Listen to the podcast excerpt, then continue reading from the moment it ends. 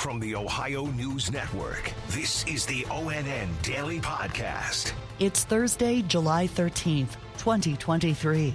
For the Ohio News Network, I'm Kate Burdett.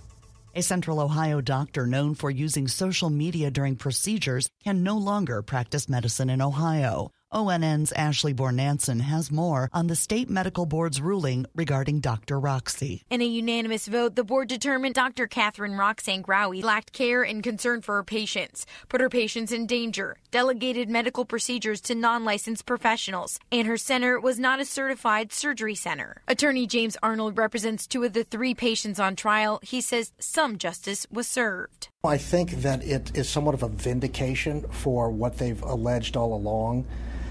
When you look at the number of patients who complained about Dr. Growey's treatment and in many instances her post-op care. I'm Ashley Bornancin.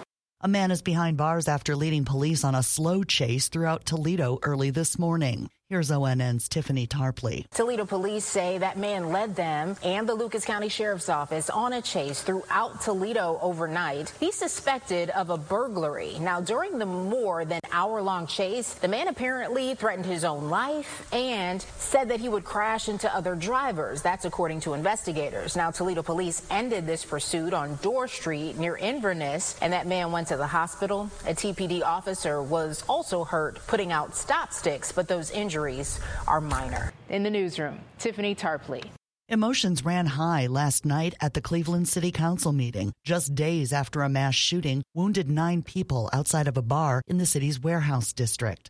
ONN's Lydia Esparra reports. Mike Polenick has served on city council and as council president for decades. I have never, ever seen a time where no one from the administration has showed up at a council meeting.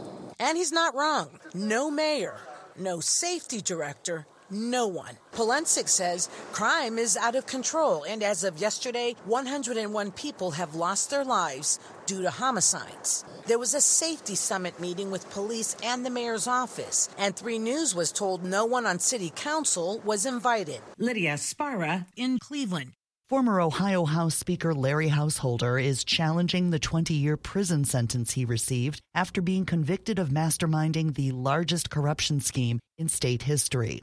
The 64-year-old Republican's appeal to the U.S. 6th District Court of Appeals has been expected. Householder has been held in county jail since a judge sentenced him on June 29th to the maximum penalty for racketeering under federal law.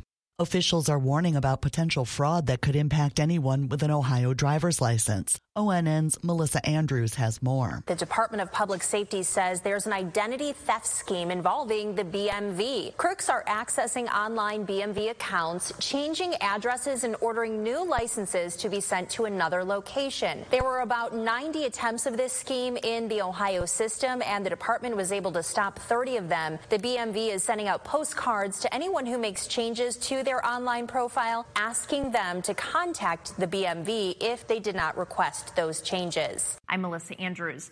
A woman has filed a lawsuit against Cedar Point's parent company alleging permanent injuries after a metal piece from the Top Thrill dragster roller coaster broke off and struck her in the head in 2021. ONN's Clay Gordon reports. According to a lawsuit filed by Rachel Hawes of Michigan, the incident happened while she was waiting in line to ride the Top Thrill dragster when she was visiting the Sandusky amusement park with family. Hawes alleges the incident caused a traumatic brain injury, skull fracture, and bleeding in the space surrounding the brain. In February of 2022, the Ohio Department of Agriculture concluded Cedar Point did not break any laws leading up to this incident. A Cedar Fair spokesperson said the company does not comment on pending litigation.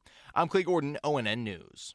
Companies like Intel are creating thousands of jobs here in Ohio, and that has created a need for more workforce training. ONN's Lindsay Mills says First Lady Dr. Jill Biden was in Columbus yesterday, which is now considered one of only 5 workforce hubs across the country by the Biden administration. On Wednesday afternoon, First Lady Jill Biden applauded the collaboration happening in Central Ohio. We can bring people together and fundamentally transform what it means to make a life and make a living here in America. The collaboration between leaders in higher education, the city, and companies like Intel making big investments here is leading to thousands of new jobs. But there's a need to fill those roles, and that's where the new workforce hub comes in. In Columbus, Lindsay Mills. There's an update to a story from earlier in the week. ONN's Stephanie Haney has details. Punch, the cow that was on the loose in Cleveland Monday night, is doing very well. Now, Punch is in the care of Happy Trails Animal Farm Sanctuary in Ravenna. She is settled in, and we're told she's buddied up with another cow named Leo, and pretty soon she'll find her new forever home. I'm Stephanie Haney. A new condition has been added to the list of those that can be treated with medical marijuana here in Ohio. Here's ONN's Jeff Smith. Patients with irritable bowel syndrome can now get medical marijuana, but not people with autism spectrum disorder or OCD. The Ohio Medical Board approved IBS and unanimously turned down the other disorders. The autism community has pushed for marijuana approval since 2019, but it has been rejected every year. 26 ailments now qualify. I'm Jeff Smith.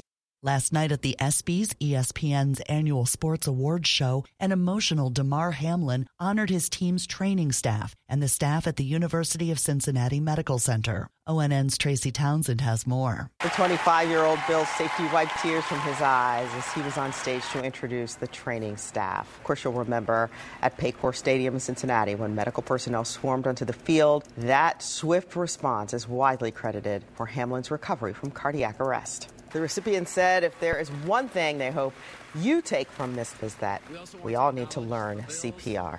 I'm Tracy Townsend. And a teen from New Albany in the Columbus area is teeing it up with the pros. ONN's Angela Ann has the story. 15-year-old Mia Hammond is set to play in the LPGA's Dana Open just outside Toledo. She's heading into her sophomore year of high school doing this. Nice, yeah. But get this, she earned her spot in the pros after qualifying round earlier this week where she shot 5 under par. This is her first LPGA tournament. I'm Angela Ann. Special thanks to our affiliates WBNS-TV in Columbus, WKYC-TV in Cleveland, and WTOL-TV in Toledo for their contributions to today's podcast. I'm Kate Burdett on the Ohio News Network. This has been the ONN Daily Podcast, a production of Radio Ohio Incorporated on the Ohio News Network.